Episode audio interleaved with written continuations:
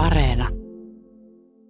Niistä alettiin puhua ensimmäisen kerran jo 80-luvun puolivälissä. Aiemminkin niistä oli ollut havaintoja suomalaisessa kaupunkiluonnossa, mutta ne eivät selvinneet sen aikaisista talvista joukolla hengissä. Niitä päästettiin lisää vapaaksi harrastajien kyllästyttyä niiden hoitamiseen lähinnä Helsingissä muutamilla alueilla. Perustavaa laatua oleva kysymys kuuluu, Uskoivatko sen aikaiset ihmiset luonnon hoitavan ongelman ilman, että itse tarvitsee viedä niitä lopetettavaksi tai antaa muualle hoidettavaksi? Ja niinhän siinä sitten kävi, että ne alkoivat selvitä talven yli ja lisääntyä. Ja lajille tyypilliseen tapaan ne lisääntyivät varsin nopsaan.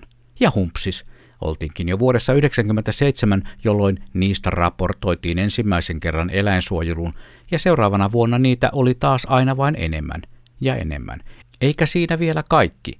Leudontuneet talvet mahdollistivat niiden kannan räjähdysmäisen kasvun ja 2000-luvun alusta lähtien niitä olikin jo joidenkin mielestä riesaksi saakka. Osa meistä inehmoista pitää niitä luutuisina ja söpöinä, eikä todellakaan haluaisi niiden katoavan kaupunkiluonnosta. Vaikkakin ne eivät vieraslajeina suomalaiseen luontoon, siis siihen heti parkkipaikan reunasta alkavaan todellisuuteen kuulukaan. Nokkelimmat pokkelimmat varmaan jo tajusivatkin, että Blumis porisee tänään niistä ihanista ja söpöistä pupujusseista, kaneista, villikaneista eli puhekielessä sitikaneista. Ja niin totta vietteenkin. Sitikanit, myöhemmin tässä tarinassa pelkät kanit, ovat tosiaan meidän suomalaisten, joilla on siis se erityinen luontosuhdekin, luontoon päästämiä entisiä lemmikkejä. Miksi yleensä ottaen ihminen sitten ottaa lemmikkieläimen – lemmikin, jonka hoitamiseen tullessa luokkaan vastenmielistä, aikaa viepää, haisevaa ja sitä paitsi niin kallistakin, luopuu rakastamastaan eläimestä ja vielä tavalla, jonka oletus on, että kyllä luonto hoitaa. Kanit eivät todellakaan ole ainoita eläimiä, joita hylätään luontoon. Kaikkihan tuntevat lähipiiristään tarinan otsikolla Älä ota kesäkissaa. Ja nyt en todellakaan tarkoita kesäheilaa, vaan kesykissaa Felis Katusta. Kissojen hylkääminen luontoon on ollut ihan kansan perinnettä. On otettu mökille lasten iloksi kissanpentu, joka on kesän jälkeen jätetty oman onnensa nojaan. Esimerkiksi kuljetuttu veneellä johonkin saareen ja hylätty rannalle. Edelleen meillä Suomessa hylätään tai viedään lopetettavaksi vuosittain yli 20 000 kissaa. Edelleen. Lasketaan meillä luontoon muitakin lemmikiksi otettuja eläimiä. Onneksi Suomessa ei ole kovinkaan otolliset olosuhteet vieraslajien laajemmalle invaasiolle. Talvi tekee tehtävänsä useimpien, varsinkin vähän eksoottisimpien lajien suhteen. Tähän kohtaan sitten käytän mutta-korttia.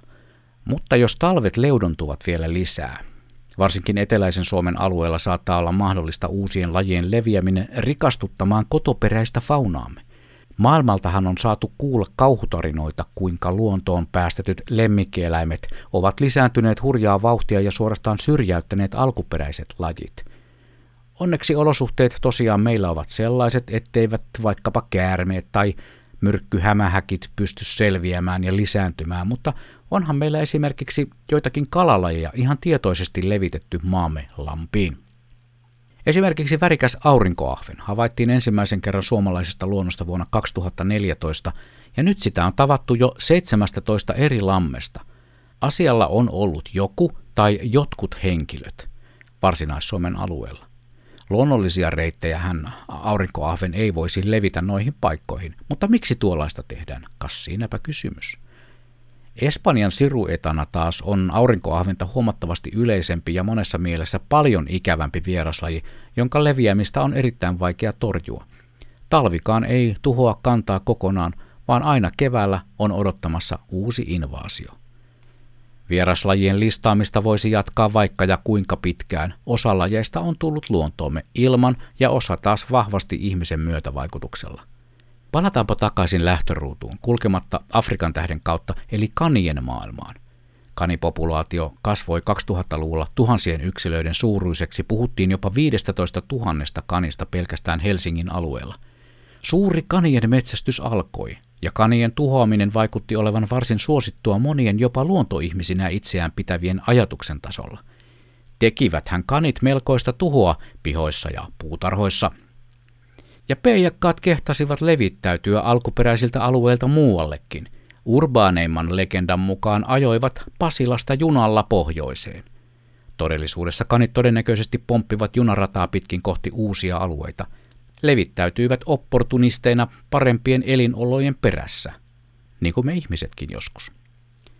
Sitten iski pitkästä aikaa vähän kovemmat talvet ja kanipopulaatiossa tapahtui melkoinen notkahdus – sen päälle vielä kanikantaan iski armoton RHD-virus, joka tappoi alun perin lemmikkikaneiksi ja ihmisen myötävaikutuksella luontoon levinneistä lutuisesta ja ihanista pupusista suuren osan. Alkuperäisellä alueella, josta koko kanikannan ajatellaan olevan lähtöisin, kaniyksilöitä on viime vuosina havaittu ihan murtoosa entisestä. Tänä syksynä olen pitkästä aikaa onnistunut tekemään havaintoja kaneista – jos kohta kyse on ollut muutamista yksilöistä parilla varsin rajatulla alueella. Tämä oma ja ehdottoman epäempiirinen tutkimukseni ei vielä anna suuntaa villikanien populaation elpymiselle.